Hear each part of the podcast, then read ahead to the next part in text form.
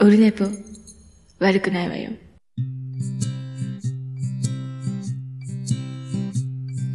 一時間目が終わった後寝ぼけまなこでやってきたはい、オルネポでございます。えっ、と、411回でございます。6月9日金曜日、22時6分ぐらいでございます。えー、2週間ぶり、2週間ぶりぐらいでございます。えー、まあね、明日、今日金曜日、明日休み。えっ、と、来週1週間、来週いっぱいまでのんびりウィークでございまして、えっ、と、今、仕事のメイン、工場が止まってるので、えー出荷がないので、僕らは、えずっとなんか、ペンキ塗ったり、なんか、物作ったりとか、雑作業みたいなね、あの、止まってないとできないことみたいなのをまとめてやってるんですけど、いや、これ、あの、それで、約1年ぶりぐらいですかね。あの、もう思いっきり、私、あの、ぎっくり腰になりました。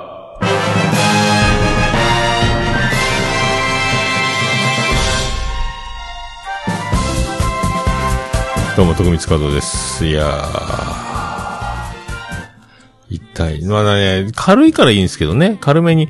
前回、ちょうど確か、えーっと、一年前ぐらいですか？あのー森高千里のライブの時に腰を痛めたんですよね。あの、ラスト3曲だけがスタンディング OK で、あとずっと座ったまんまで、で、会場して、開演30分40分前からずっと座ってて、えっ、と、隣のおいさんが、もう一個隣のおじさんが大股開きで座ってるから、隣の男の子が足の置き場がなくなって、僕の方に足を寄せて逃げてきたので、僕が、えーしょうがないなと思って足を閉じて、スペースを与えてあげながら、で、座高が高いので、後ろのお客さんを気にしながら、こう、すぼめてたら腰が固まってしまって、そのまま、えー、帰らぬ、帰らぬ人となったっていうか、バリバリ腰が痛くなって、あれ以来。あれで、整形外科行って結局痛め止め、痛み止めと湿布と、あとリハビリ通いっていうのになって、で、そこの理学療法士のお姉さんがリュウユカちゃんで、ゆかちゃんの、えー指導のもと、えっ、と、毎週毎週通いながら、えー状態反らしとか、え前屈、あと、足、太ももの裏伸ばし、タオルを使ったストレッチみたいなのをずっと繰り返して、あと1回か2回通えば、2ヶ月ぐらい通ったんかなもう卒業。もう、もう大丈夫でしょって頃に、コロナに、えーゆかちゃんがコロナになって、えーまた、あのー一週間後に連絡くださいみたいな。もうそのまま自然消滅して、えーリハビリ通うのをやめて、腰痛治って、で、約1年経った、え3日前ぐらいですか。もう今日3日目か。えー雑作業でワイヤー、ワイヤーをね、えっ、と、担いだんですよ。えー輪っかに丸めてた。そんなに太い系ワイヤーじゃない。一人で持てるぐらい。で、まあ、見積もりを誤ったっていうか、重いと思ってなかったんで、割と担いだ瞬間、ズンってなって腰がピリってなって、あら？まあ大丈夫かと思ったんですけど、でも念のために、いつもこの日のためにというか、いつもコルセット持ち歩いてるんですけど、何かあったらいかんと思って、で、コルセット巻いて、ああ、全然大丈夫だなと思って、そのままいつものようにコルセット巻いて、えっ、と、予防したので、痛みもないし、と思って、床に落ちて、まだ床ちゃん関係ないですけど、物拾おうとしてパンって手を伸ばして床に向かって前かがみになった瞬間ビリッってなって終わったと思って、やってもうたってなって、えーそっから、えっ、と、翌日の朝、えっ、と、もう前屈、まあ、状態反らしができん状態ですね。あの、リハビリで習ったやつをもう一回思い出してやろうと思ったら、体が反らすことができない。これも痛えなと思って、もうその日は、まあ、痛み止めとか飲んでないんですけど、で、コルセット、今は、だから、徐々に、で、ベッとね、やっぱスプリングが悪いみたいで、えっと、これまた床で寝ると腰が伸びていいという、まあ、もうとにかくゆ、ゆかちゃんに助けられてもらってるみたいな状態で、えー、腰が3日目と。もうでも明日だいぶいいでしょう。えー、参ったね。ここへ来た、まあ、北海道のしわ寄せ、しわ寄せ？えー、なのか、まあ、その、まで、忙しかった。ちょっと日頃と違う動きをするのと、で、北海道で体重増量したのと、そんなこんなで多分、えー、相乗効果でバチンってきたのかも、まあ、しんないですけどね。まあ、まあ、軽、歩けるし、えっ、ー、と、別に重たいものを持つ分には大丈夫なんですけど、前かがみとか、なんか変にこう、バランスを取ろうとして、ピリってなるみたいな、えー、感じがしますので、とりあえずね、えー、なんとか、あと一週間はね、大丈夫なんで、あと一週間のうちに、まあ治ればいいなっていうね。で、今日、えっ、ー、と、今日、毎週、毎日、ま、定時の日々を過ごしてるんですけど、あの、だから、今日車で通勤できたんで、まあ、よかったんですけど、で、帰りに、ちょ、カラオケ、ちょ、やっぱ日頃からカラオケ、そう、ちょいちょい行ってるんですけど、やっぱね、う歌わないと歌えないようになるというか、難しいので、今日も終わって3時半ぐらいから5時半ぐらい2時間えー、歌ってきまして。まあでも、なんかね、あの、ワイヤレスマイクの通信機みたいなの、ワイヤレスをキャッチする機械が棚の奥の方に潜ってて、あの、マイクの音が切れて、採点モードをしてたら、音が途切れて点数が低いみたいなのと、で、機械に覗いてみたらケーブルがズドーンと落ち込んでて、その受信機がもう棚の奥の方に入っててマイクと絡み合わなくて、だからもう、一番あの、棚の奥から外に引っ張り出すために裏に手突っ込んでケーブルを持ち上げて、で、棚の一番みんながマイクを持って、も受信できるところでガバッと出して直してあげましたけど、大きなお世話かどうかして。で、まあそれで2時間歌って、みたいな。ただもうやっぱ、年々歌を歌いやすくはなってきてるとは思うけど、コントロールが本当にできなくなりましたね、本当ね。だ昔みたいに力で持っていかずに、えっ、ー、と、その、張り上げてなんとか高い声に到達する出し方をやめて、じゃ、なんか、前よりもだから、あの、音域というか歌いやすくはなってるけど、コントロールが全く効かない。うわ、うわってなりながら、えー、難しい。だから、なんか、あの、ストレス解消みたいな、すっきり爽やかみたいな感じになかなか難しいですね。うー、うーってなりますけどね。えー、っていう日々を過ごしております。ええで、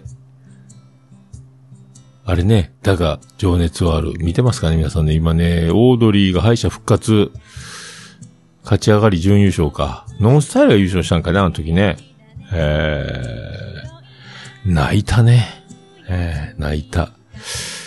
いやー、泣いたね。あのー、ボケとツッコミを入れ替えて、えー、今のスタイルになって、で、ズレ漫才を、えー、思いついて2年ぐらいかかってるんですね。えー、で、あの、ラママでネタ見せして、渡辺リーダーが、あの、これいけるよみたいな、えー、こと言ってたので、あの、そこで自信を持ってとか言ってましたけど、で、やっぱ、年齢とかもあるんでしょうね。で、あとなんか、ドラマ、劇中にも出てくるけど、その、面白いことをやってても、面白いだけじゃ面白くないみたいな難しいっすね。あのね、その、やってる本人たちとぴったりフィットする瞬間が、その、なんかエヴァンゲリオンじゃないですけど、あの、シンクロ率100、100%に近くならないと、だから同じことを違う人がやってもみたいなことになるんやろうなと思いながら、でも泣けてくるね。やっぱね、みんなの、まあ、売れる売れないを別にしてみんな面白いことを考えて悩んで苦しんで、もう狂いそうになりながら、あの、ね、勝ち取っていくみたいな。ない、もうめっちゃ泣いたね。で、フル尺であの漫才を再現してるのがもうすごいそっくり、そのままというか、もうえぐいなと思って。えー泣いたね。で、その時山里亮太の実況ツイートを見てたら、自分たちの漫才はカットされてるって言って、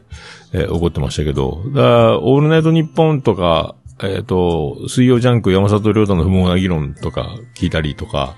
してますけど、面白いですね。なかなか。で、それ、で、あの、YouTube とか見てたら、たまたまナイスミドルってオードリー解明前の漫才が出てきて、あの、春日が突っ込んでるっていうやつね。ええああ、な、面白いことやってるのに、なんか違う感じっていうのはよくわかりますね、というやつと。で、オードリーのズレ漫才も最初は、まあ、バッチンバッチンカスが、叩き漫才みたいな要素もあるんですけど、早いっすね。バリ早口っすね。えー、若林さんも、テンポがすげえ早いっていうか、今の感じのね、えーと全然違うなと思って、やっぱ進化するんやなと思いながら、えー見てて、で、それと、その影でというか、あっちゃん、かっこいい事件がね、えっ、と、オリラジのあっちゃんが YouTube で、なんかまっちゃん審査員やりすぎじゃねみたいなので、いろいろ物議を醸しててみたいな。あれも面白いですね。あれで、ナインティナインの岡村さん、ナインティナインもあれに発言し、で、爆笑問題太田さんも、爆笑問題も、とかね。で、えー南海キャンディーズ、山里亮太の不毛な議論は触らないとか。で、岡村さんは、次、この後の3時からの、えっ、と、マジカルラブリーに、すべてお任せしますみたいな。で、マジカルラブリーはこんなん嫌だよっつって、俺たちはバランス感覚だけで今までやってきてんだからみたいになって、で、マジカルラブリーは、えー、三四郎よろしくよ、みたいな感じで、三四郎もそれで、三四郎のやつ聞いた三四郎それではぐらかして、私たちは、とか言って、あの、全く触れずに、えー注目を浴びてる時間帯、最初のオープニングでそれはぐらかしいの、とか面白かったっすね。で、当人、で、さらに、あの、粗品の名前が出てきてて、霜降り明星、粗品さんが巻き込まれて、で、粗品さんが巻き込まれた状況を見て、えー、せいやさんが、あの、ぶち切れて、えーあっちゃんにうんこ、中田って呼び捨てするっていうね、あの、ツイッター事件で、あれを消すわけにいかんから、次の霜降り明星のオールネット日本で、えっ、と、うんこって言ってもうたってってまたあれ面白かったです。モノマネベースでボケながらね、みんな面白面白をやってる感じで巻き込んで、こう、わっとなって。で、結局爆笑問題の太田さんも言ってましたけど、結局、そのせっかく優勝したザ・セカンド。まあ、セカンドが、ザ・セカンドを突破口にああっちゃんは動画を配信したんですけど、収益化してない CM なしのね、えーこれでお金取ったらっていうので、無収益で、その動画をや配信してるんですけど、だで、太田さんが言うには、僕もそう、あ、そうやなと思ったんですけど、ね。ギャロップとマシンガンズ、せっかく、せっかくのチャンス、全部そっちに持ってかれて、みたいな、影薄くなるっていうね、足引っ張り合いみたいな。なんか面白いですけどね。でも、ほんとマシンガンズ売れて、よかったっすね、ほんとね。えー売れてっていうか、もっと、もっとね、えー盛り上がってほしいなと思うんですけど、えーまあ、そんなこんな。で、昨日プレミア配信でオリラジ、シンガポールのあっちゃんと、で、東京の藤森さんが、どうなってんだよ、みたいなので、こう会議してて、まあ、それも茶番というか、ネタみたいなパッケージみたいな感じで、で、あっちゃんもボケながら、で、いろんな人がいろんな、その、これで話題が盛り上がってて、いろんな鬼越トマホークがボケたりとか、あまあ、東野さんとか、なんかいろんなその、ホリエモンがどうとか、ひろゆきさんがどうとかって、その巻き込まれたちが、それに対して反応した人たちを、画像にはめ込みながら、いろいろやってて、まあ、こんで、なんか、やっぱ、まっちゃんのツイートも、松本人志の、今度じゃあ会って話しようかみたいな、ツイートも、あ、いじってたし。で、あ、一緒に二人きりで話すと、みんながネタにできなくなるから、面白くないからやらないとか、あの、はぐらかし方ね、けなんか、まあ面白く、事件が起こるために面白いって、太田さんも言ってましたけど、なんかその、お笑い界の、なんか、僕もよくわかんないですけど、まあ、なんじゃないですけどね、えー何か事件な気もしないし、目くじら立てで起こるとか、いき、何、すごい、なんか腹立つなってのもないし、ええでも、なん、まあ、でけね、なんでもいいんじゃないかと思うんですけどね。ええ テレビにそんなね、無理やり出てるとは思えないので、面白くなければ、需要がなくなれば、スポンサーもつかんし、テレビに出れなくなると思うので、自分でね、YouTube とか配信しない限りは、とか思いますけどね。でも面白かったなと思って。そんなこんなね、えーザ・セカンドと、だが情熱はあると、あと、その、それを取り巻く、そんな話題で、持ちきりのところ、ね、えーザ・セカンドとかいろいろそうやって、えーやってますなというね。まあ、でも、どこも、ね、その、大なり小なりみたいなとこありますよね。ポッドキャスト界も、ポッドキャスト界で、まあ、ツイッターとかタイムライン上で、なんか何を、なん、誰が何に対して指してるのかわからないけども、なんか、ちょっと匂わせてるようなこともよくわかんないから首は突っ込まないですけど、みたいなのもね、見受けられたりとか、まあ、なんかいろんなところでいろんなことがみんな、起こってる。権威なんですか？権力なんかよくわからんけど、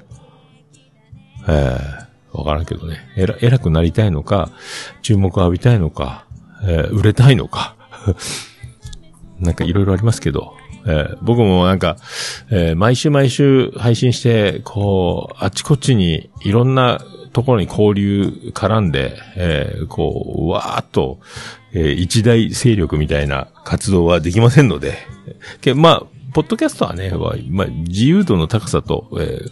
まあ、気にせず勝手にやったらいいじゃないっていう、個人的なね、スポンサーついてるわけじゃないので、えーその違いはあれど、みんなで、で、まあ、休んでた人、復活する人、ね、止まる人、いろいろ、いろんな番組が、えーまあでも、配信するの楽しいんじゃないですかということで、えー思いますよ。はあ。まあね、そんなこんな、10周年、えー10周年イヤーに、えー入っておりますので、私。でね、今回よく数えてみたら、えー、キレイと、で、シゲモも止まってますけど、オルネポちゃんとシゲモモは止まってますけど、えー、キレイと、オルネポ。オルネポの、で、通常回は今回411回ですが、自他戦とか、ゲスト回とか全部含めると、今回なんと1129回目の自力配信と、あいなりますので、自分で配信したポッドキャストエピソードの総数が、えー、1130の1個前ということで。はい。だから、俺ね、パターンも600何十回かやってんでしょうけどね。はい。そんな感じで、コツコツと。何を残る、何を残さないとかでもないですけど、えー、そう。あ、いい肉ね、プスンさんね。そうか。言うても、そうか。えーで、また、ね、あのー身近なところで言えば、えートゥトゥが戻ってきたというか、ニンラジ、ね、3人でやってるし、言っていいのかどうかわかんないですけど、まあいいか。まあその時が来たら、えーなんかね、みんな、ね、で、しんちゃんもポッドキャスト配信やってるしね、えー復活というか、なんというか、えーベリダイもなんか止まったり出たりしてるんですけど、えーね、えーで、この前スペース初めて、なんか、スペースっていうか、熊が、えっ、と、ペペオバが終わるに際して、次の名前を考えるみたいな、なんかもう、フリートーク撮ってるけど配信してなくてみたいなのに参加しましたけど、えーそれもおもろいなと思って、えーそんなのも、ね、楽しいじゃないですか、ポッドキャスト会ね。えーちびちび、ちびちびと、僕はやっていこうと思いますけども。えーで、それで、えっと、先月27日の土曜日にあの、スペースで公開収録に参加させていただいたザボさんの野球のね、なんだっけ野球トークやったっけねもうあの、前後編になって配信されておりますので、えーザボさんね、これ、ベースボールカフェでしたっけね、名前。ベースボールカフェっていうトークなんですけど、えー野球トーク、ザボさんの、えーで、配信されておりますので、ぜひお聞きいただければ、まあその公開収録で喋ってた内容がね、えー、なんでリンゴのその、ジェントルマン桃屋さんっていうのがちょっとわかんないですけど。まあ、あんまりね、あの、わーっとかかりまくって出るわけにもいかんのでね。えー、で、でね、その、ザボさんから、えっ、と、また、DM が来て、おかげさんで1位になりましたって言われて、なんか、アマゾンの野球の雑談みたいななんか、ジャンルがあるみたいで、そこのアマゾンのやつで初めて1位になりましたと。えーたまたま、たまたま積み重ねて積み重ねて、僕の時にちょうど1位になったんだろうと思いますけど、えー野球ジャンルで、えー1位になったっていうアマゾンポッドキャストです。すごいよね。えーいい時に出たなと思って、えーラッキーやったなと思いますけど。えーザボさんは僕にお礼を言ってますけど、多分ザボさんが今までやってきて、野球投稿積み重ねてて人気が出て人気が出て、ちょうど一番いい波がザバッと大きくなったところに僕が今波にさらわれてラッキー巻き込まれみたいな。だから次、えー僕のせいで次のゲストの方の時に落ちる可能性があるという ことも否めんすけどね。えーまあ、ポジティブに考えるのかネガティブに考えるのかわかりませんけど。まあ、一応なんか僕のおかげ的なことで、えー感謝されてるので、これが本当かどうかはわかりませんけど、多分ザボさん、一人にザボさんの実力だと、えー思ってますけども、えーそんなこんなホークスは今日和田が松坂世代最後のね、え現役、和田剛、え奥さんは中根かすみ、ホークス、買ってましたね。えージャイアンツに、ペペドームで。はあ、すごいね。えーちょっとだけ見たんですけど、えー淡々といい球投げ取りましたね。はい。って思っております。はい。あ、もういい時間、いい時間。はあじゃあそういうことで、行きましょう。はい。えー、桃焼きの桃屋プレゼンツ。桃屋のさんのオールデイズ・ザ・ネッポン。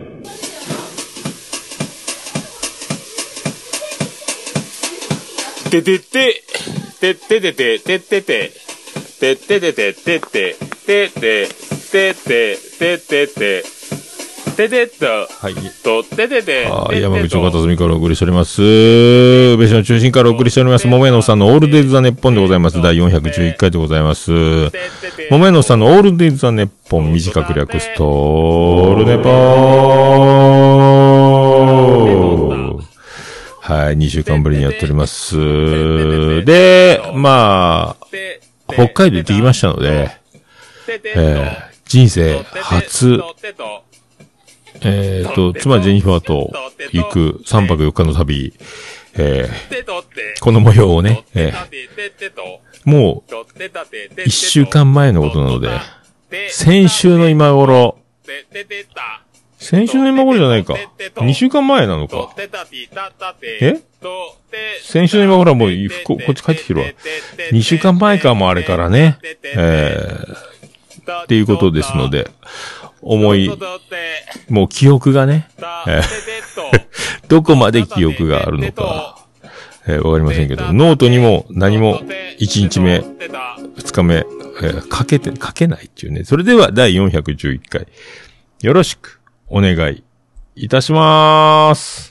月曜日はゲリゲリうんこ。火曜日はカルカリうんこ。水曜日はすいすいうんこ。木曜日はもくもくうんこ。土曜日はドロドロうんこ。あら、金曜痩せた。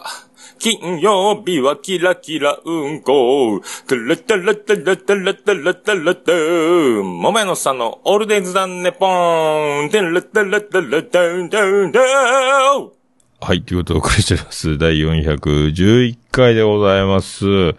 ー、なもんですから、あの、行って行ってきまして、北海道へ。えー、すすきの3泊。えー、と、日月火水で行きましてね。まあ、初日は妻ジェニファー夜勤明けなので、で、僕が、えーっと、朝ね、その前日がザボさんと収録をして、で、次の日朝起きて花丸を軽く散歩して、で、ブリーダーさんのところに朝8時半に預けに行くと。山口の方まで、えー車で1時間ぐらい行ったところですけど、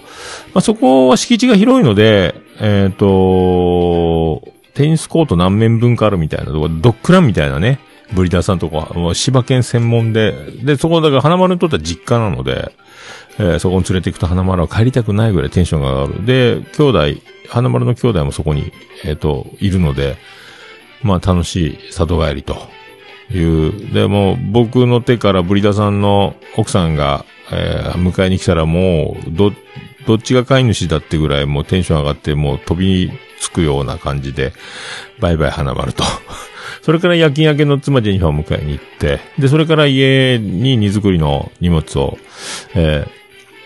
取り、で、妻ジェニファーは一回夜勤明けの着替えてシャワー浴びてみたいな感じで、それから福岡空港へ、うわー行って、で、福岡空港着いて、で、あの、パーキング会社、えーに3泊車預けて、で、そこからハイエース送ってもらって、で、空港入って、チェックインってチケット出してもらって、で、とりあえず、なんかもう福岡空港も新しくなってて、えーびっくりしたんですけど、で、なんかあの、すげえフードコートみたいなのがかっこいいのができてて、とりあえず、なんか、肉、ステーキ、パスタの上にステーキが乗ってるみたいな定食食べて、で、妻ジェニはなんか、えースーラータンメンかなんか食べて、もうでも、飛行機で寝るだけだと思って、生ビール飲もうぜっていきなり昼から生ビール飲んで、それから到着ゲート入って、あと出発ロビーか。あー荷物検査して。で、その中にもなんかあの、また、あの、居酒屋、海鮮居酒屋みたいな、福岡の磯貝みたいなやつかな、なんかあったんで、えー、またそこで、生ビール飲んで、えー、もう、やる気満々で。で、そっから飛行機乗って2時間、北海道、えー、もう、うとうとしながら。で、ちょうど僕ら、非常口の前で足元広いバージョンやったんですね。そんから非常口は、なんかあったら、その、脱出する時のシュートみたいな、滑り台みたいなエアのやつの、あの、乗客避難のお手伝いをしてもらうことになりますという、その、お約束カードみたいなのを、この文章読んどいてくださいみたいなの。えーでもビール2杯飲んでしまいましたけど、みたいな。えーしょうがねえなと思って。でも足元広いからラッキー。ただ、翼の横なんで、すげえうるさかったですよ。ゴー言ってたんですけど。まあでも、ついて。でも27度の、えー福岡の気温から16度、いきなり11度も気温が下がった札幌の新千歳空港に降り立って寒っってなって、それから、あのーと、快速、なんとか快速乗って札幌駅まで電車乗ってったんですけど、もう風の音がすごいっすね。電車は、なんかこっちの JR みたいにガタンゴトン、ガタンゴトンって言わないぐらい線路が静かなんですけど、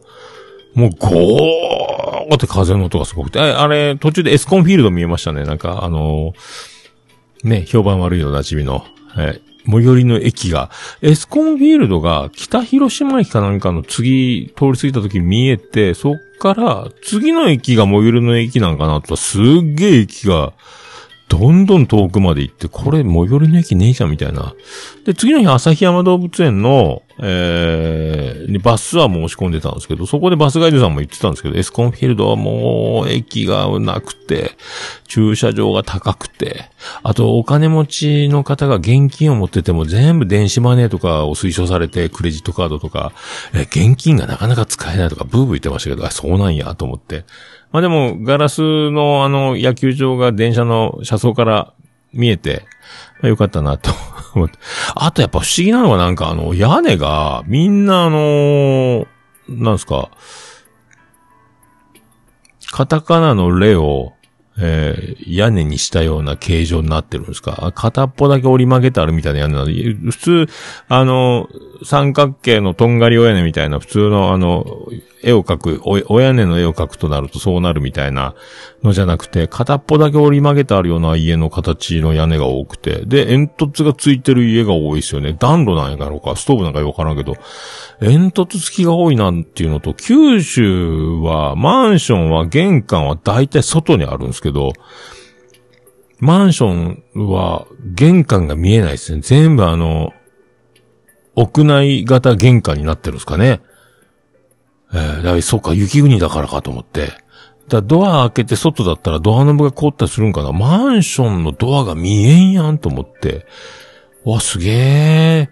すげえって思いながら見てました。これが北海道か、雪国か、と思いながら。あとなんか、あの、玄関が二重の入り口になってるやつも、あ、これはすげえな、みたいな。あと、あの、こっちと違って空が綺麗ですね。PM2.5 もなければ黄砂もないというか、あの空気が澄んでるっていうかね、こっちのドヨーンとしたあの空とは全然違う、ああ、なんか空気素敵やんと思って。花粉もないでしょ？だって梅雨もないでしょ？で、まあ雨はパラパラしてましたけど、まあでも、運がね、いいというか、もうずっと雨だった予報、iPhone 見てたら、僕らが行った、まあ、結果初日だけですかね、夜。で、夕方に着いたんで、夕方から夜、パラパラ降ってるぐらい、初日。あともう全部雨降らなかったんで、なかなかついてるなと思って、やるやんと思ってね。で、まあ、で、札幌駅からもう歩くのめんどくさいから、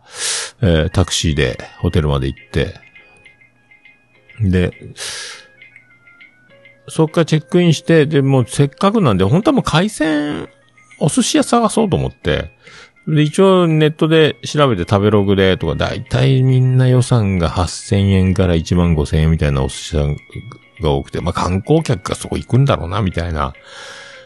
で、行けど行けど満席とか、えー、日曜定休とか、すすきのの町の、で、路面店の寿司屋とかも、なんか良さそうな、感じ良さそうなね、えっ、と、なんかあるけど、なんか異常に高そうな匂いがするというか、てか観光客がふらっと入るような感じなんやろうな、みたいな。僕らも観光客ですけど、なんかその、ちょっと、だから博多の屋台、中洲の方にある屋台、観光客が来る屋台は僕ら行かないでおなじみですけど、割高だからみたいなね。なんか、なんかそういう匂いがなんとなくその、何、そんなに屋台、えー好んで行きませんけど、みたいなのが、今回、え、福岡も長浜一番の屋台が復活したが1軒しかなかったのが十何軒復活したとか、ちょっと屋台今盛り上がりつつありますけど、まあ当時のや、お店も全部ね、なんか審査が変わったかなんかでできなくなった屋台が全然関係ないなんかもう今までの屋台とは全然違うお店の感じになってましたけど、だから、まあ、お寿司屋さん、ねえ。でも、うろうろうろうろ、すすきので5番の目で、なんか、どこ行ってかわかんなくなるんですよね。もう、で、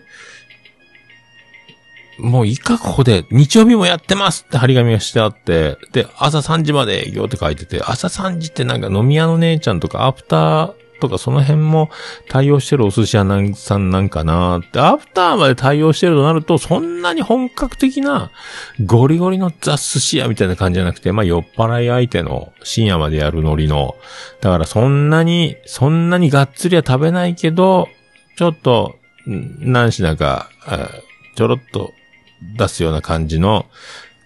なんかなぐらい思って、とりあえずまあ、ビルの3階って書いてるし、全然これ通りとってよくこの寿司屋見つけたね、みたいな感じだったんですけど、まあ行ってみるかと思って、で、エレベーターがあったら、入り口の前で考えようと思ったら、エレベーター開けた瞬間店と繋がってやんの。のれんになってて開けたら、いらっしゃいませって言われて、うわ、あれ？と思ったんですけど、お寿司屋さんですけど、よろしかったですか？とかって向こうが大将が言ってて、やっぱ引っ込みつかない入ろうと思って入って、えー スキンヘッドの大将が。えーなんか東京から、えっ、と、すすきのに見せられて、えー移住してきて、今、あの、お寿司屋さんやってますみたいな。えー、もともとで、もう一店舗本店があって、そこの大将のところに、第二、2号店を作ってもらって、そこでやってるみたいな。その2号店に来て、割と新しめの感じで、ビルは古かったんですけど、内装は新しめで。で、えっ、と、僕よりちょっと年上の男女二人組が楽しそうに飲んでるという感じだったんですけど、あの、まあ、そんなに寿司屋さんって自自腹で行かないので、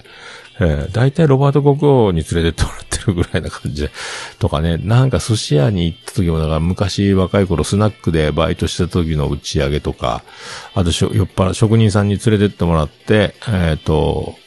連れてってもらったお寿司屋で飲むとか、そういうのしかなかった。で、大体カウンターにネタケースがあるような昔ながらのお寿司屋さん。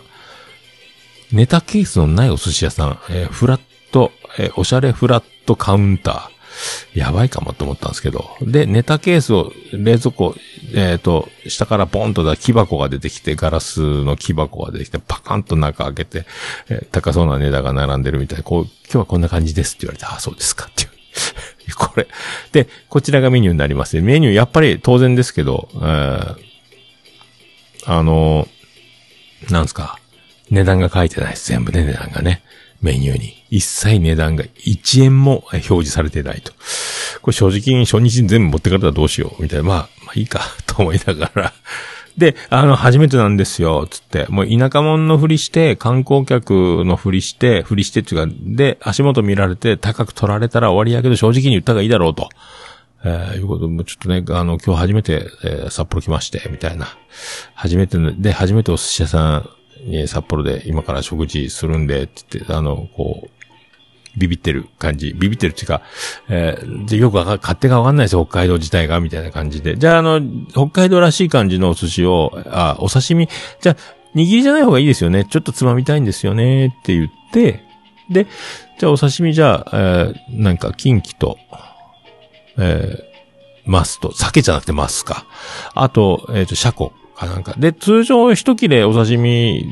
のやつを半分に切って二切れにして、えっ、と、二人でちょっとずつまみれで枚数増やしてくれて、おお優しいやん、この人と思って。で、カウンターになんか、おしゃれな大きめのお皿がポンって置いて、そこの上にちょこちょこちょこっともう、一生品ずつ、えーネタ、キッチャーのせ、キッチャーのせしてくれて、おおうめうめうめうめ思いながら、面白いなと思いながら、いいなと思って。で、生ビール飲んで、もう3杯目か。ビールから始まって、で、日本酒飲んで、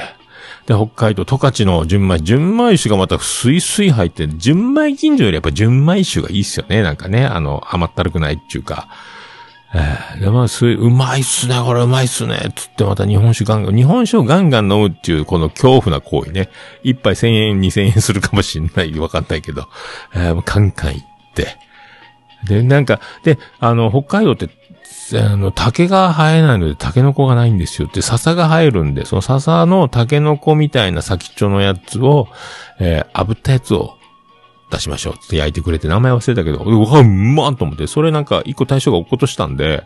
4本あったんですけど、もうこれサービスでって言われほこれでもまあでもお会計の明細はわからないですけど、ありがとうございますって、いや、いいんすかサービスで、つって。で、あと、カニ味噌を、えっ、と、お酒とかで伸ばしたやつを当番で固形燃料に火をつけて、もんじゃ焼きみたいにそのカニ味噌がぐつぐつぐつぐつなりながら、おこげを作りながら、スプーンでちょっとずつ、や、ぐつぐつしながら食べるみたいな。だんだんだんだん詰まってこう、あ、カニ味噌こんな感じでするのおもろいな、思いながら。え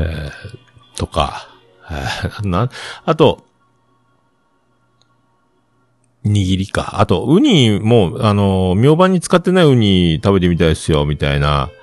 えーで、そしたら、あの、初めて明晩に使ってないウニは食べるんだったら、つって、あの、見せてくれた。塩水に、だから市場でも見、覗いたら市場でも売ってましたけど、塩水に入ってるんですね。だ足が速いと。で、ウニの軍艦で、握りで出すと、海苔に、邪魔、海苔が邪魔だと。だから初めて食べてもらう方には、海苔なしで、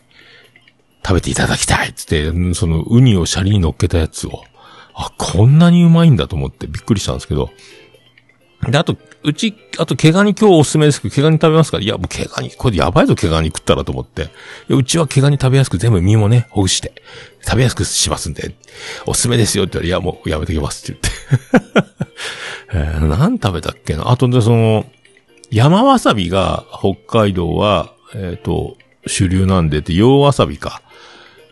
で、その、西洋わさびか。で、それを、包丁で細かくすりおろしたかのように叩いてくれて、そこれをイカの握りの上に乗せて西洋わさび食べるんです、言うて、あ、そうですか、言うて。えーとかも食べましたけどね。あと、ボタンエビも、なんか、美味しかったですね。あの、殻の味噌と、あとなんか、いろいろこう、もう、身の上に乗せて全部、わってなったやつとかも食べて、おおすげえな、すげえな、つって。だから、北海道、僕も、九州、福岡にいたんで、もう魚の美味しいはもう、もうそんなに期待してなかったんですよ。もう、美味しいから。福岡十分安くて。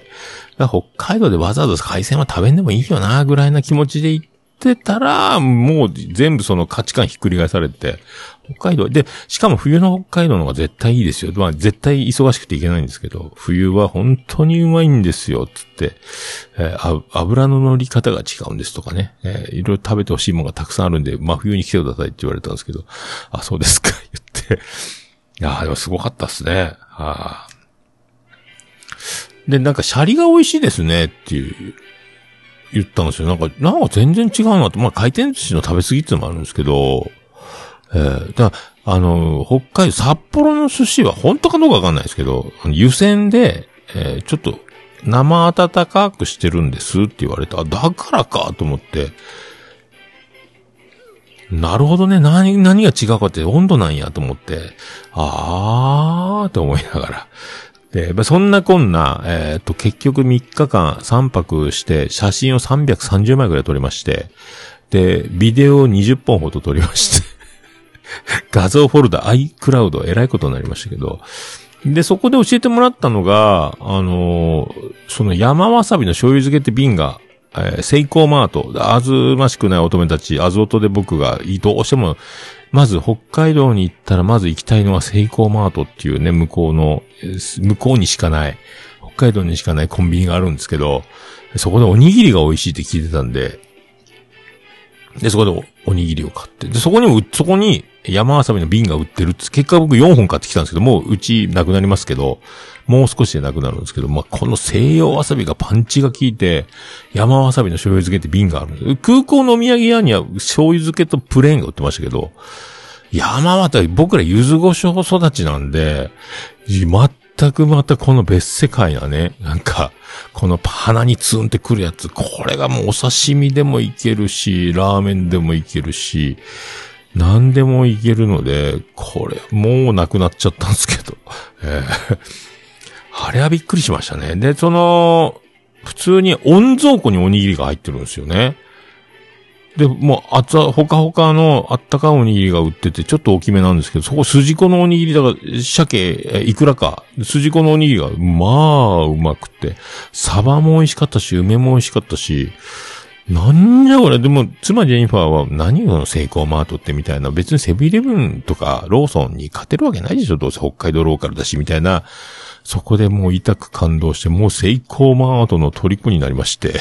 妻ジェニファーもびっくり、すごいね、セイコーマートみたいになって、で、おにぎりがうますぎ、だから食べに行くお寿司屋さんとか、その他、いろいろ食べに来たお店あれど、セイコーマートだけでいいんじゃないのぐらい感動してしまい、で、あの、カツ源を飲み、北海道なら、あとあの、ガラナか。コーラみたいなやつ。あれも飲んで、これが北海道か思いながら。で、今、セイコーマートは山わさびキャンペーンで、ラーメンと焼きそばの山わさびちゃんが売ってて、で、それをお寿司屋さんで買ったよって言ったら、あれは本当買わない方がいいですよって言われたんですけど、吸った瞬間むせますよって、またまたと思って吸った瞬間、本当にあの、ホテルでお湯入れて食べたら、すすった瞬間、ボーってなりましたけど、あれにさらに買ってきた山わさびを足して食べるとさらにうましいみたいな。北海道のカップ焼きそばってあの、その、お湯を捨てずにスープにして飲むみたいな風習があるんですけど、それはついてなかったですけどね。いやでも、よかったですね。で、あと、サッチャー女王おすすめの、あの、味噌ラーメン屋さんにも行きまして、日曜日ね、そこから2軒目、えーラーメン食べて帰ってきましたけど。で、そこの、お寿司屋さんにいた、えっ、と、男女の、えっ、と、僕、L 字型のカウンターで、もう、真反対にいた、女の人が、お店の料理屋のママだって言うんですよ。うちもお店やってるからね、うち、ウニの塩漬けが上手にできたんで、美味しいよとか言われて。あ、でも酔っ払って話聞いてない感じなんで、そのお店の大将に、寿司屋さんで、寿司屋の大将に、お店どこなんですかね？って聞いて、お店の名前教えてもらって、わかりました。で、ちょっと Google マップに、ああ、ここですか？つって、で、Google、もうどうせ僕も酒飲んでるから忘れるから Google マップに入れてから帰ろうと思って、明日行くかと思って。結局、その観光客の行かないところに行って、で、その、北海道トークとか地元のやつの感じの話を聞いて面白い面白いなってもう覚えてないですけど、で、そこでそんな話をして、その、ママさんに知り合って、あとなんかね、女の人が一人で、綺麗な女の人が一人で来て、えーその人が来たら、えっ、と、すイワシ、サバを出すんやったかな。なんか、その何か決まってるらしくて。で、その、なんか、で、みんなその気さくに話しかけてきてくれ、楽しそうに。だから、面白いってなって。で、また、必ず、また、今度も来ますから、みたいな感じで。結局、いくら、会計が2万5千ぐらいで2人で。だから、食べログの8000から1万5千円みたいな、みんな書いてあるお寿司屋さんの予算ぐらいか。だからね。1万3000ずつ、1万2000ちょっとずつぐらいか。それでもね。結構食べたけどね。もうなんか多分言い忘れてるのがいっぱいあると思うんですけど、多分写真はいっぱい撮ってるんですけどね。これも全部あげるのもあれやしっていうぐらい。まあでも楽しかったですね。だからもう次の日行く店決めたみたいな。で、次の日は、あの、旭山動物園も行くし、で、バスツアーで行って、それで、旭山動物園もすごかったっすね。感動しましたね。カラスとかスズメとか、トンビとかが見れるっていうね、あの、日頃街で見かける鳥たちを。で、野生のカラスが、檻の中のカラスと、えー木に止まって話してるのを見ましたし、シャバはいいぞなのかし、お前いいな餌食うのに困らんでっていう、檻の中のカラスを羨ましがってるのかわかんないですけど、あのなんか、あとガラス張りの中ペンギンが泳いでるとか、あの、アザラシ、ゴマアザラシかなんかが棒を、あの、筒の中抜けたりとか、白熊が近くまで寄ってきたりとか、なんかでもみんな近くで見れる感じがいいですね。ヒグマもなんか面白かったし、近くで見れると面白いですね。なんかね、あの、でも今なんかああいう見せ方をする動物園が増えてきてるみたいですけどね。いろんな真似してる感じらしいですけど。でもその、3時間、4時間ないぐらいか。その、で、またバス戻ってきて集合で帰るみたいなやつだったんですけど、途中で休憩して、で、またそこでビール飲んで昼から、バスツアーなんでビール飲めるので、いや、よかったっすね、ビールね。えーな、ちょうど雨予報だったのと晴れて、青空、もう見覗いてる空気きれいな、えー、旭山動物園、ちょっとビール飲んで、えー、妻ジェニファーと、いや、これ25年後、こんなの予想できんやったね、みたいな感じで、よかったね、いいのかな、と思って。まあ、あの当時はね、えーもう、毎日、もう、生きるか死ぬかというか、えーもうそんな余裕もなかったんで、ほとんど朝まで働く、家に帰ってこない生活をしてたんで、いや、でも、びっくりやね、みたいなんで。で、旭山動物園ですっかり、えー僕も T シャツ買って、えーすぐ、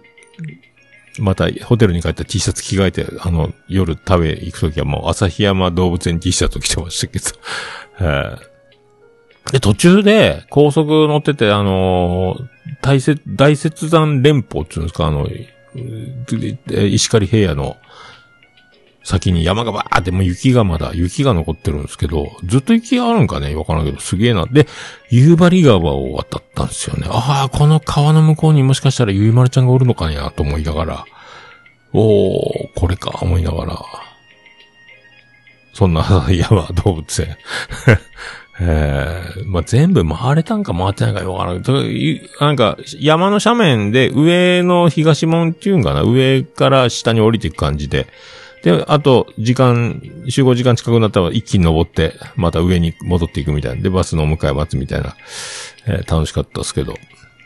で、そこ、で、と、そのバス降りて、時計台の前で降りて時計台見てとかね。お、これが時計台かみたいな。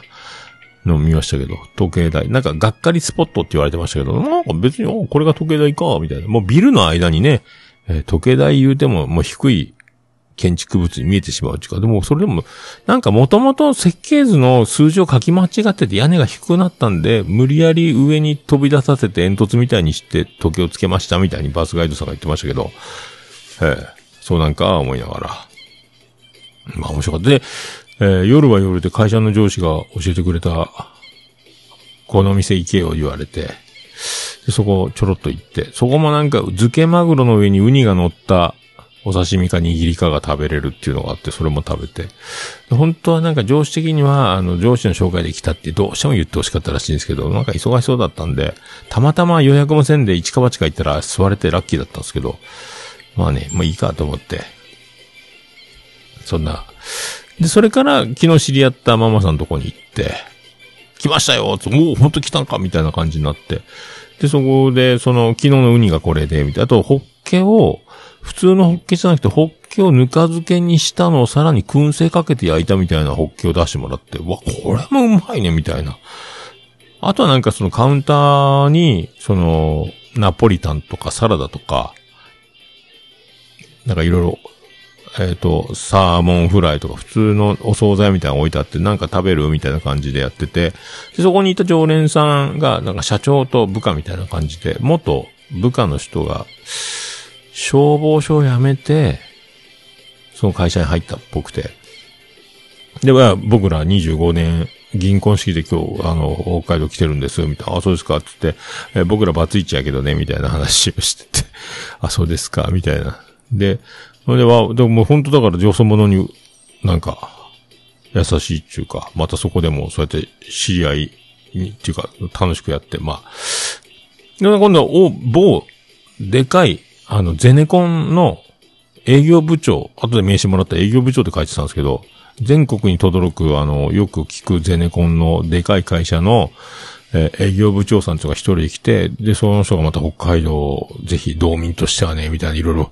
えー、で、僕は道でなんか迷ってる人がいたら声かけてるんです。で、何かお探しですか？で、何を食べに行きたい？いや、何を食べに行くんだ？ったらこういう店もいいですよとか、じゃあ、あその店お探ししたらって、あの、時間が許す限り案内もしてやるとかいう人で、えー、観光客に優しいやな、みたいな。そう。で、そんな、こんな。したらまた、なんか、陽気な二人組が来て、で、その、そんなこんなしてカウンターにまた陽気な二人組が来て、それでわーわー盛り上がってたら、えっ、ー、と、またその、なんかね、なんやったかな。乾杯の挨拶が下ネタだったっすよね。大きい声で下ネタで乾杯で、みんなバツイチか、そんなばっかりが集まってて、全員バツイチみたいになってきて、僕らだけが夫婦みたいな状態の中では、あて、下ネタを乾杯の挨拶わーって盛り上がってて、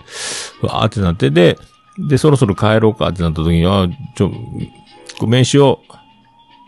渡してあげなよとかっていう話になって。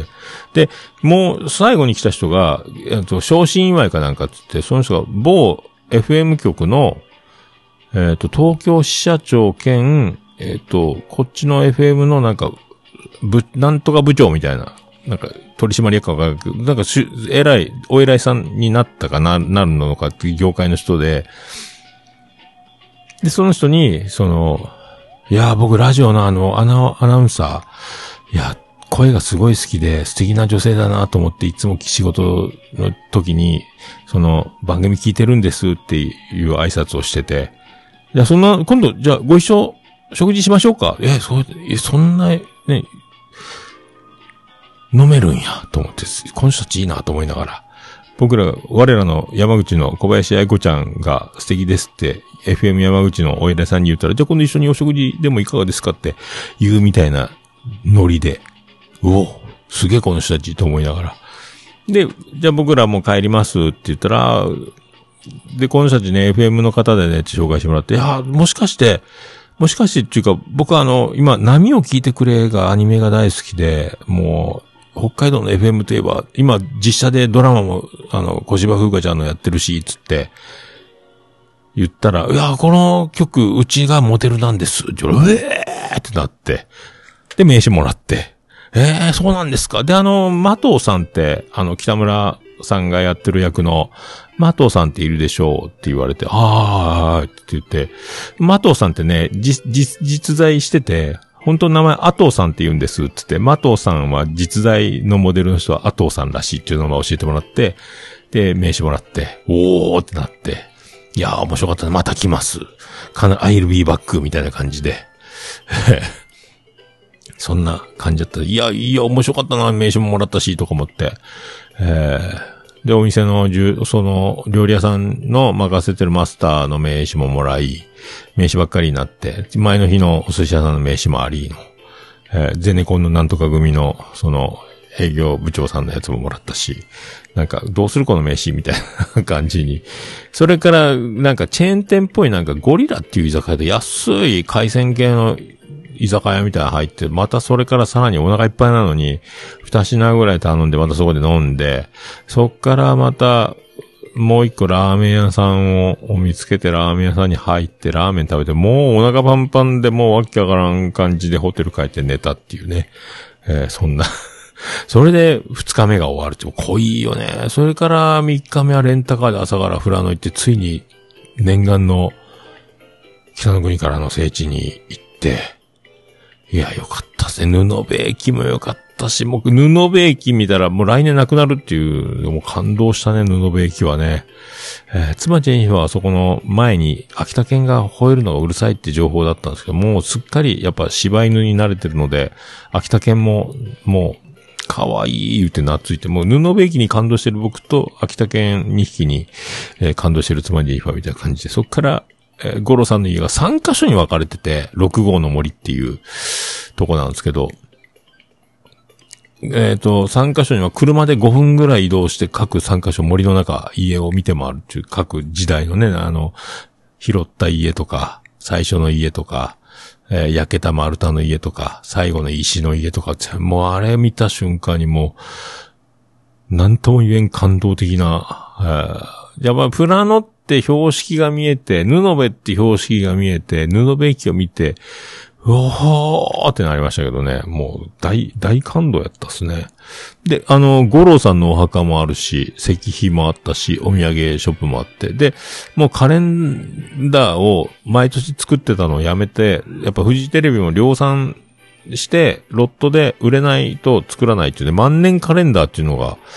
出てて、で、今もうスタジオで使ってますけど、ラベンダー色の数字のやつに写真がついたカレンダーで、数字と曜日と、えー、月と、えー日めくりカレンダーみたいにして自分であの日付合わせていくカレンダーなんですけど、万年カレンダー。それと、あの、誠意のかぼちゃってあの、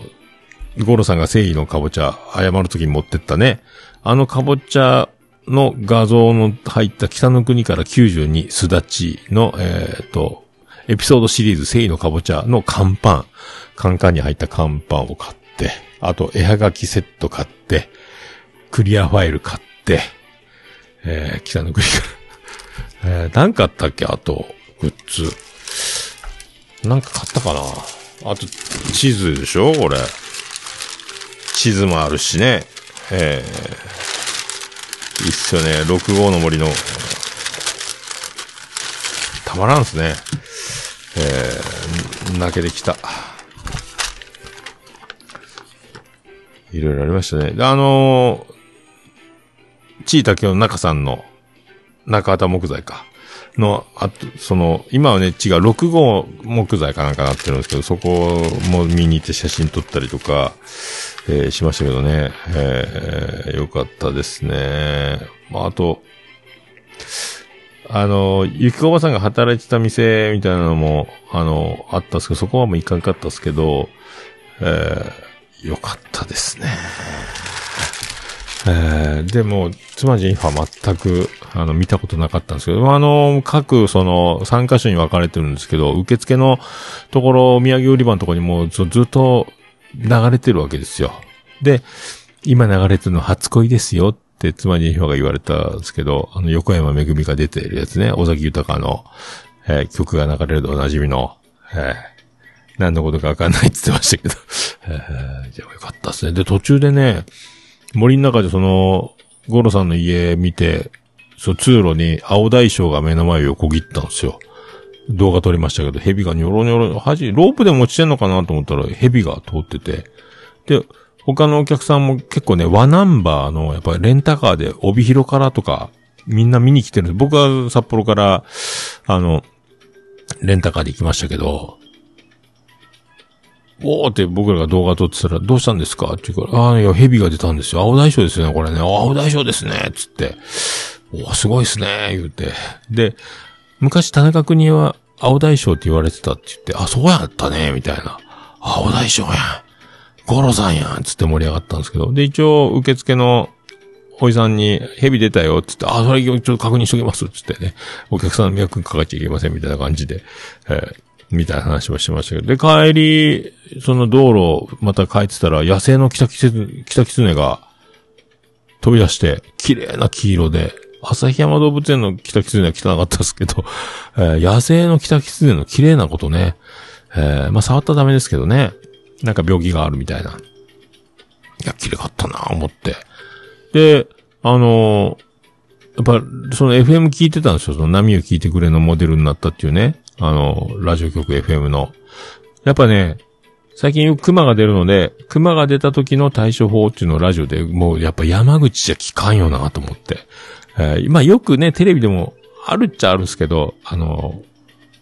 走ったら追っかけてくる習性があるので走っちゃいかんとか、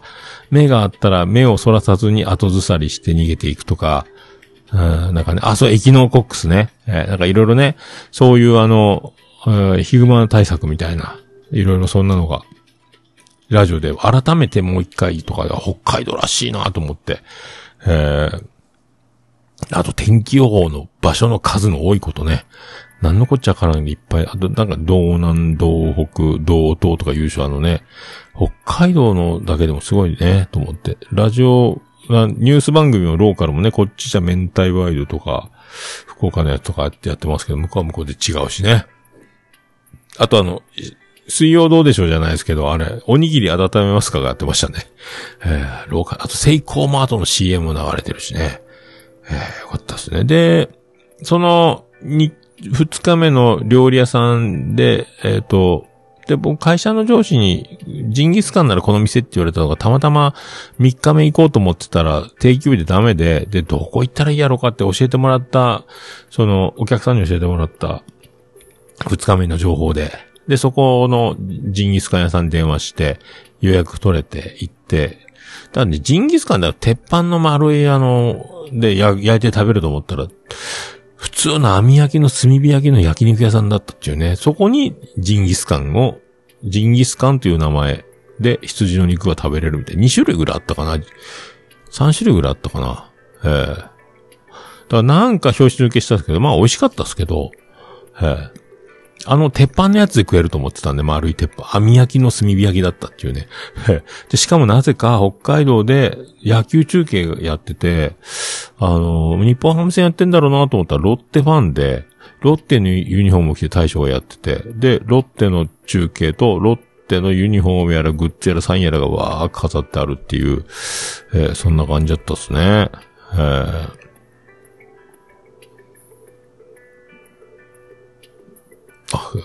スが切れました。そんなロッテ中継を見ながらね。で、もう最終日の夜、それで、まあ、美味しいジンギスカン、羊も食えたし、もう一軒行くか、思いながら、もう5番の目をぐるぐるぐるぐる回ってて、わからんくなって、結局もう疲れだね、と言って、で、セイコーマートで買い物、おつまみ買って帰って、ちょっと飲んで寝て終わりみたいな。で、次の日は、えーもうすぐ福岡に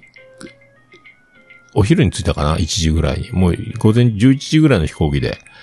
えー帰ってきて。で、久しぶりに我が町、前松原、若宮と交差点付近、えー上空通ったんで、ずっとガラス、窓際、スマホ動画撮りながら、おー、我が町、みたいな。ツイッターでも上げたかな？えーで、帰り、天ぷらの平尾行こう、つって。また天ぷらの平尾行って、えー行きましたけどね。で、北海道でザンギ食べて、で、じゃがバターも食べたんですけど、じゃがいもバターって不思議ですね、あれね。あの、じゃがバターと一緒にイカの塩辛を乗せて食べる。で、あと、その寿司屋の大将のおすすめはさらに山わさびを加えると最高って言ってましたけどね。へーって思って、じゃがバター、イカの塩辛、山わさびの組み合わせ。そのセイコーマートに売ってる瓶のやつ、あれがいいんですよって言ってたんですけど、へえ、で、やってみたら実際美味しかったですけどね。あ、これか、思って。でもお店でじゃがバター頼むとイカの塩辛がついてくるシステムやったっすもんね。で、ザンギと唐揚げって何が違うのって聞いたら、いや、漬け込む感じ。いや、唐揚げやろうと思ったんですけど。えーわからん。で、天ぷらの平尾久しぶり行こうか、つって、天ぷらの平尾で食べて、だ今システム変わってイカの塩辛は、あの、小皿に乗せて食べるんですけど、あの出してくれて。で、また、店長さんがおかわりいりますか？って言って、おかわりお願いしますって。で、二皿ずつ食ったんかな三皿ずつ食べたんやったかなちっちゃいあの、小皿、お刺身の刺しチョコみたいなやつでイカの塩辛食べたんですけど、ちょうどその日が5月31日で、次の日から、イカの塩辛おかわり禁止になるんですよ。イカが取れなくて、つって。なんとかイカっていうのにこだわって、そのイカでしか作らないみたいで、イカの塩辛がもうできませんと。明日からおかわりなしです、みたいな。一人一杯だけしか食べれないって。今まではボッコボコ食べてたんですけどね。えーで、それを聞いて、あ寂しくなった妻ジェニファーはイカの塩辛をあの、お持ち帰りで瓶で買って帰ってましたけど、もうなくなってたけど。イカ、平尾のやつはね、なんか柚子が入ってる感じの、あの、あんまりあの、イカを綿、綿で開いてないやつのさっぱり系のやつなんですけど、あれが天つゆと合うんですよね、イカの塩辛がね。だから天ぷらの平尾はいいみたいな感じなんですけど。まあそんな感じですね。それで、コストコ寄って帰って日常に戻ったっていう3泊4日。ええまあ、おもろかったですね。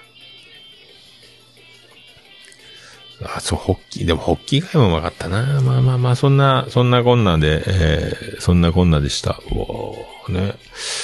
お、なんか、大丈夫か？さあ、そんなこんな。そんな曲を行きたいと思います。もう1時間ぐらい経ってますか？はい。じゃあ行きましょう。そんな曲。はい。お。なんかミスりましたね。じゃあ、そんな曲です。行きましょう。ビアンコネロで、1,2,3,4,5,6,7、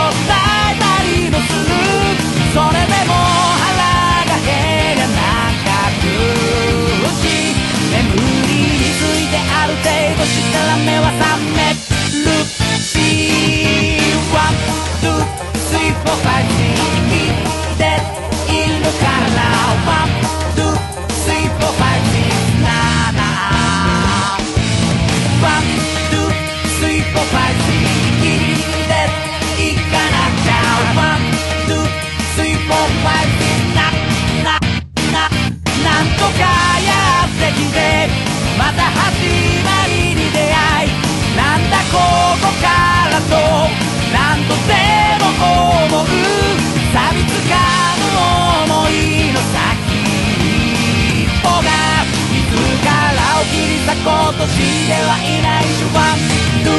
スリー・ゴー・ワン・ツー・スリー・ゴー・ワン・ツー・スリー・ゴー・ワン・ツー・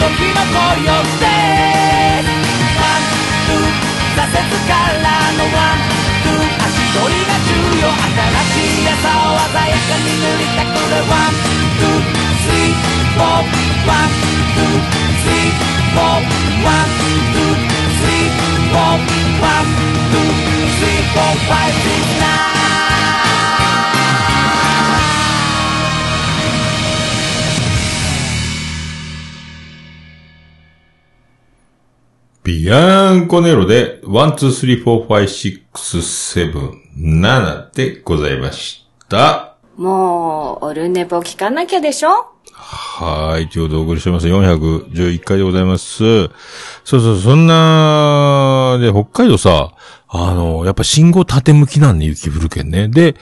縁石が車走ってたらガリガリなのよ。ああ、除雪車か、と思って。あともう何メーターおきにずっとその、何？車道と歩道の縁石で歩道になって一段上がってるところの境目の上、電信柱で街灯じゃなくて矢印の標識が、ずっとポールが立ってるのね。ここが道路の境目ですみたいな。ずっとどこまで走ってもその何メーターおきかに矢印がある。すげえなと思って。そっか、これ想像つかんけど全部ここ雪で埋まるんか、思って。ええすげえな、北海道。だからなんか、僕は5月に行ってるんで、本当に雪降るんか、ここってぐらい思うんですけど、なんか、路面もね、なんか石、で、これ滑るやろ、雪降ったら、みたいな感じもするし、えー、なんかね、ああ、そう。やっぱすりながら行くんか。で、ガリガリよね。なんでこんな、こっちじゃない。ガリガリにこすったのは事故った時ぐらいしかないですもんね。えー、びっくりしたなと思って。えー、そんなね。そんな風に思いました。不思議、不思議ですよね。はい。じゃあ行きましょう。行きましょう。行きましょう。はい、行きまし。はい。ハッシュタグオルネポ。ハッシュタグオルネポ。はい、クリス・ペプラーです。ハッシュタグオルネポでございます。ツイッターハッシュタグオルネポでつぶやいていただきました。ありがたいつぶやきを紹介するコーナーでございます。最新からいきたいと思います。えー、ステディからいただきました。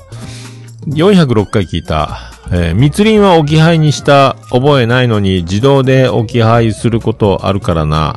えー、配達業者の方いつもありがとうございます。おっさんの花粉症、重症やんお大事にエンディング頃で、おい、草薙くんのドラマのネタバレしたのを言うなよ、わらわらわら。そんな、もう何？だいぶ前のこと、406回っていつよ。ステディをかけてるね。406回って、えー、えー、4月 ?3 月31日やん。3ヶ月前、3ヶ月前やね。ね。ミスチル今日歌ったなせば。はぁ、草薙くんのネタバレもわからんわ。全部俺も喋られたんや。まあ、ステディね。え追いかけてるね。はい。で、続きまして、ステディ続きます。405回聞いた。3月の2週間は、時間はあるけど、時間ないみたいな感じで、ほのぼの生活ですね。おっさん、教習中にどこ見てんのよ、バイ、青木さやか。デイブ、フロム、インター FM のパーソナリティ。確かに似てるかも。ああ、俺の声似てるシリーズか、多分ね、これね、わからんな。えー、まゆちゃれ31、ビタミン D、お魚あんま食べないな、食べなさい。はい、ということで、教習所ね、えー、そうそう、ちょうど視界に、運転してる視界に女の子が教習所で、えっ、と、重列駐車のポイントでね、降りてくるっていうのをね、えー見ながら、重りを釣って僕は練習してたっていうやつね。はい。続きまして、ステディ404回聞いた骨伝導イヤホン痛そうなんだよなおま歌の癖がすごい、書いてますけど。えー二の足を踏んどるんか。こ確かにボリュームマックスにするとビリビリビリビリってなりますけどね。まあでも、ちっちゃい、でも耳が開いてるっちゃだいぶ散歩中には助かる。ただカフェとか電車とか、あの、こう、空間を欲しい時のイヤホンには向いてないね。外が聞こえるから。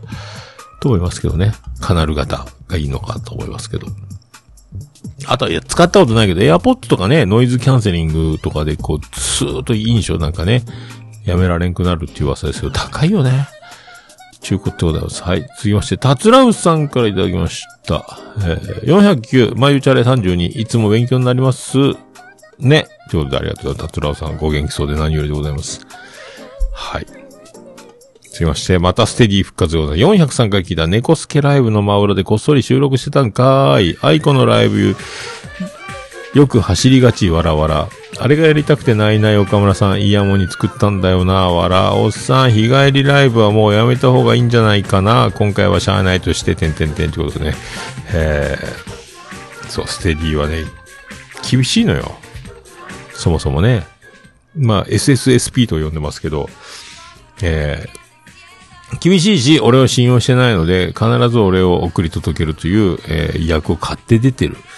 えー、ステージですけどね。でもなんかね、あのー何何、何年記念か何百回記念かわからんけど、あれ、花江が今ゲストで出てて、で、そこで、あのー俺の話になって、ステディがもう、いや、正直しんどい。正直しんどいっていうね、あの、しんどいっていう、俺がなんか迷惑かけてるみたいになるやんね、そんなね。えーもう、もうだ、置いて帰っていいんですよ。えーそんな心配せんでもね。大丈夫、もう、ジェントルマンやけ俺は大丈夫だと思いますけどね。えー無事に一人でホテルまで帰れると思いますけどね。えーまあ、それを実現するために、もう今だいぶ、あの、博多駅に泊まらずに天神に泊まる作戦にはしようかなと思ってるけど、でも今回、今度はダメやったかなホテル取れんやったかなえー、そうなんよね。そう。で、まあ、このハマン祭りがあるでしょで、8月5日になんか福岡取ったホテルがね、ホテルが天神がなんか高くなってて、確かね、天神で取れんやった気がするな。ホテルが。えー、多分そんな感じだと思います。はい。さあ、続きまして。続きまして、さらにステディ。えー、402回聞いた。オールナイトニッポン55時間スペシャルが始まった頃、福岡でアイコンのライブを見とったんかい。おっさん、ビアンコの締め込みもオールスタンディングだったですやんかい。OTTM さん、オルネポ本編に出るとなったら、相当不利じゃないのか？ってことで、出てないね。えー、出てないね。そうそう。だからね、ゼップは1時間待つ。動けない。寿司詰めで。で、足を、ふ、何あ、立ち位置を変えることもできんから。CB の時は横もたれかかったり、ビール買ったり、いろいろできたから、別に座らんでも平気なんですけど、やっぱゼップはきつかったね。身動き取れん。半径50センチ以内、50センチもないぐらいなスペースしかなかったからね。っていうやつですよ。えー、それ続きまして、熊からいただきました。えー自分の面白くない言っちゃいけないということで、師匠の格言、オルネポ、えーハッシュタグで取り上げられたら師匠意味わからんと書いてます。これ、これはだから、おじさんと、えーやりとりをしてると。でおじさんは、まあ、おじさんってね、何を言うても全部もう理解できてて分かってるんですよね。ただ言葉が足りんかったり、そこを拾っちゃうと、実はそれより、まあ、さらに先を行ってるというか、もうカバーしてるというか、前もだから、えーなんかそんな感じで、確か僕もスペースが上がって一回おじさんと話したことあるけど、いや、もう分かってますよ、みたいな感じだったんで、大体全部分かってるんですよね。えーだ結局何かを指摘すると、それを超えてるところにいるので、指摘するに、えー何、何も、ね、アドバイスも必要ないぐらい、もう考えに考えるタイプですよね。えーだから、あの、面白い、面白くないって言うたらいかんよって話をね、したかったんだと思うんですけど、えー面白すぎるって自分で言ってますんで、えーだから裏、裏を取られたというかね、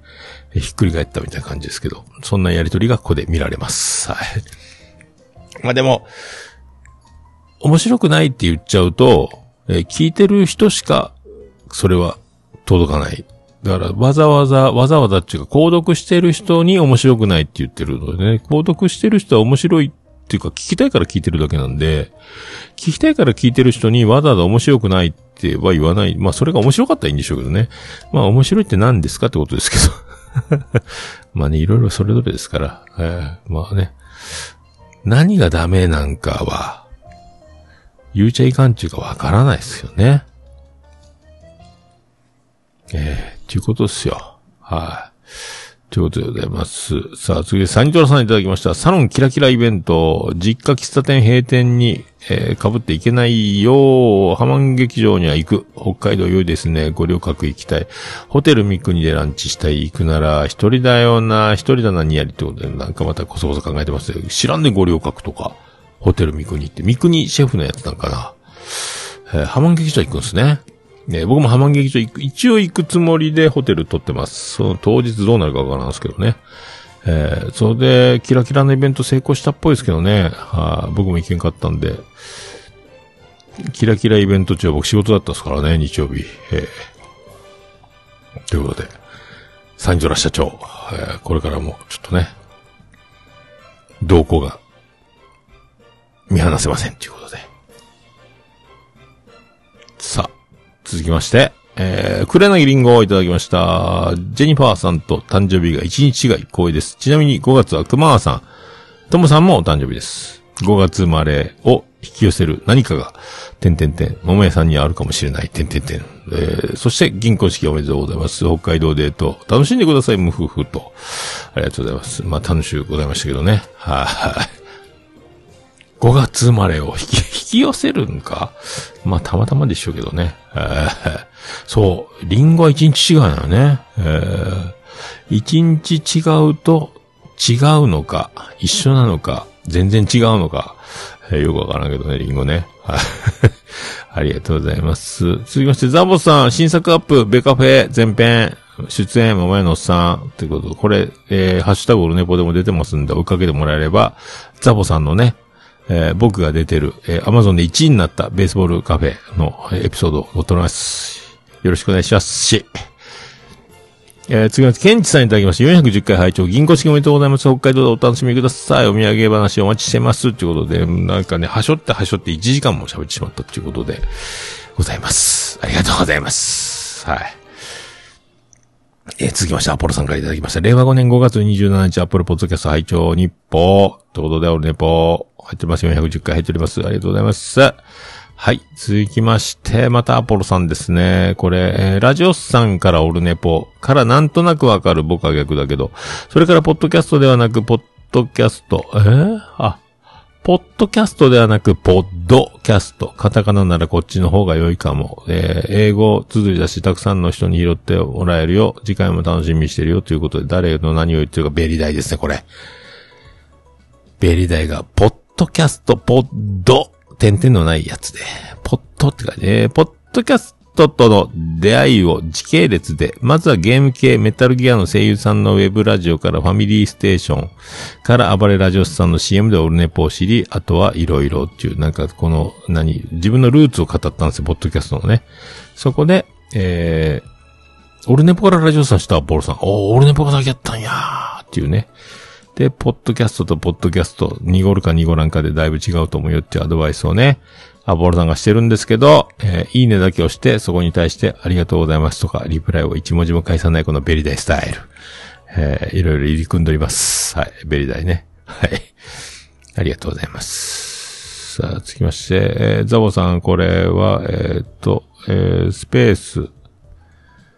の CM か。えー、27日公開収録します。ホークスファンの桃屋のおっさんがゲスト、野球話を中心に桃屋のおっさん、えー出ますよっていうやつが書いております。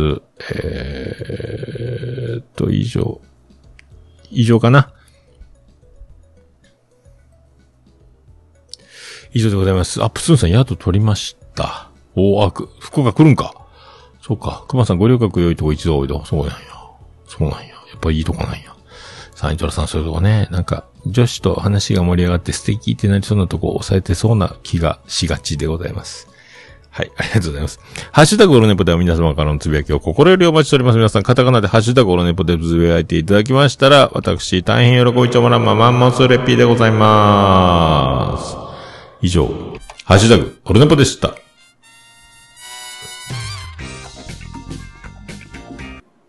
お、る、ね、いや、もう何ですか？私じゃダメ？私じゃダメ？はーい、エンディングでーす。ててて、てっててて、てってて、てっててて、てって、てって、てって、てってて、ててって、はい、山口の片隅からお送りしました。ベッション中心からお送りしました。桃屋のさんのオールデイズのネッポンでございました。第411回でございました。はい、桃屋のさんのオールデイズだネッポン短く略すと、オールネポはい、ということでね、えっと、オールネポ10周年イヤーでございますんで、派手にやっておりますスペシャルで、えー、8時間88分98秒でお送りしました。これでね、懲りず、明日も、ちょっとまた明日、明日でまたツイートがなんかするかもしれないですけど、明日も遊びに行きまして、で、10月28日、ナインティナインのオールナイト日本歌謡祭 in 横浜アリーナが10月28日にありますので、これももう飛行機も取っちゃいまして、横浜アリーナ10月28日土曜日行って、その夜飲める人がいたら飲もうかな思ってますけど、で、日曜日はパンツ買って帰ろうかなと。そして、2024年12月、2月17日、えーオードリーのオルネット日本 in 東京ドームにも行くという流れでございますね。で、ハマン祭りも行くでしょ？で、もう、妻ジェニファーが、めちゃめちゃ札幌気に入りまして、北海道。もうあの、来年の5月、北海道取っちゃいました、飛行機も、ホテルも。で、あの、旭川とか函館とかで、空港から考えたらすげえ金額が上がったんで、結局すすきのまだ3泊して、そっから違うとこ行こう作戦で、今のとこ何もなければ、また来年も北海道に行くことはもう、抑えちゃって、買っちゃってますので。で、来年また I'll be back でございます。はい。そんな感じよろしくお願いします。じゃあ行きましょう。オルネポエンディングテーマ。笹山で、ブラックインザボックス。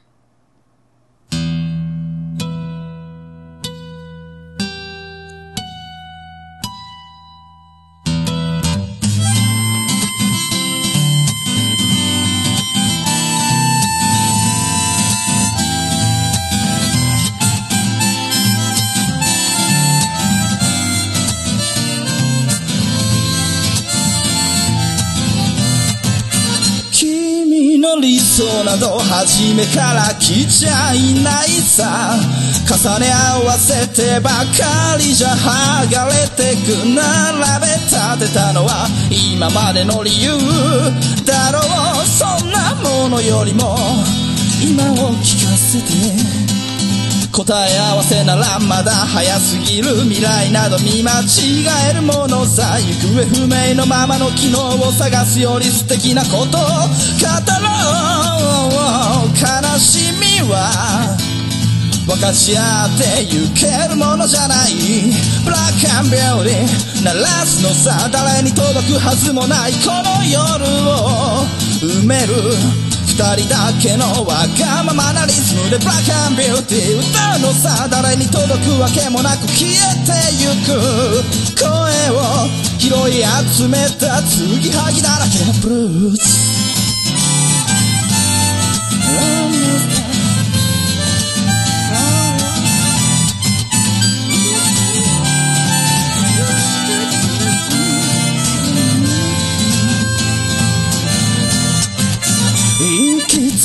先など初めから決めちゃいないさ。誓い交わしたものさえ消えてゆく心。踊るなら約束はいらない。からそんなことよりも声を聞かせて。運命論なら信じちゃいない明日などこの手で開くのさ。光も見えないままの希望を嘆くよりその確かな絶望に。浸れ喜びは待ち焦がれるだけじゃつかめないブラックアンビューティー鳴らすのさ。誰に届くはずもないこの夜を。埋める。二人だけのわがままなリズムでブラックアンビューティー。歌うのさ誰に届くわけもなく消えてゆく。声を拾い集めた継ぎはぎだらけの。ブルース。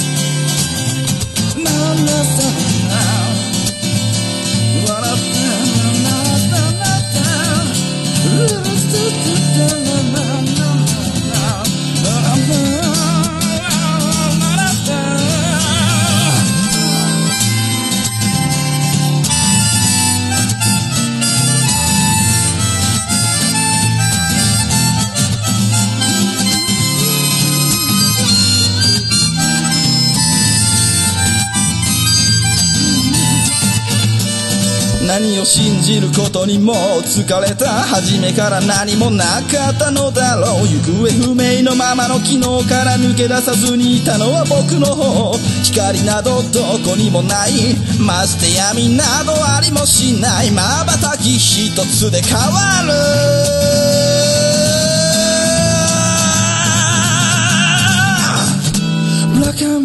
ティー鳴らすのさ誰に届くはずもないこの夜を埋める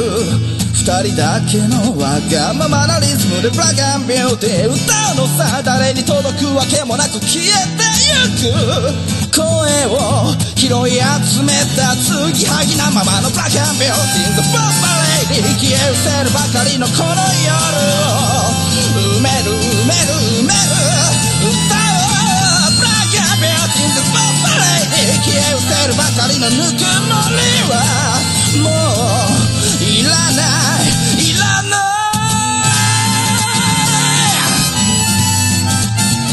ブラガンビューティー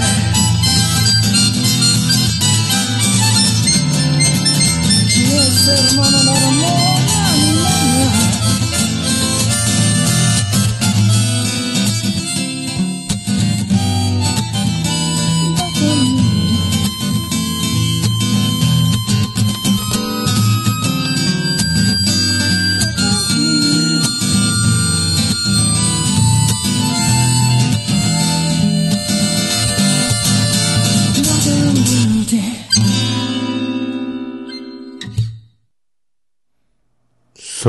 さんまた夢でお会いしましょう。あーでーな福岡市東区若宮と交差点付近から全世界中へお届け。桃屋のおっさんのオールディーズ・ザ・ネポー